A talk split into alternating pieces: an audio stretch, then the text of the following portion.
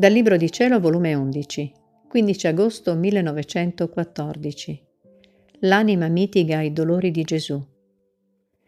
Trovandomi nel solito mio stato, il mio sempre amabile Gesù, fuori del suo solito che tiene con me in questo periodo della mia vita, cioè che se viene per poco alla sfuggita e al lampo e quasi con la totale cessazione delle sofferenze che nel venire mi comunicava, il solo suo santo volere è quello che mi supplisce per tutto.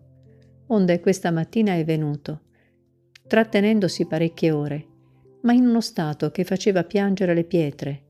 Tutto si doleva e a tutte le parti della sua santissima umanità voleva essere lenito. Pareva che se ciò non fosse, il mondo lo ridurrebbe ad un mucchio. Pareva che non voleva andarsene per non vedere le stragi e i gravi spettacoli del mondo e che quasi lo costringevano a fare cose peggiori.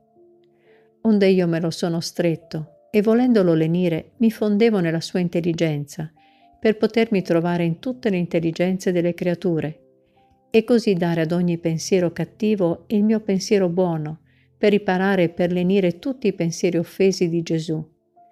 Così mi fondevo nei suoi desideri, per potermi trovare in tutti i desideri cattivi delle creature per mettere il mio desiderio buono, per lenire i desideri offesi di Gesù, e così di tutto il resto. Onde, dopo che l'ho lenito parte per parte, come se si fosse rinfrancato, mi ha lasciato.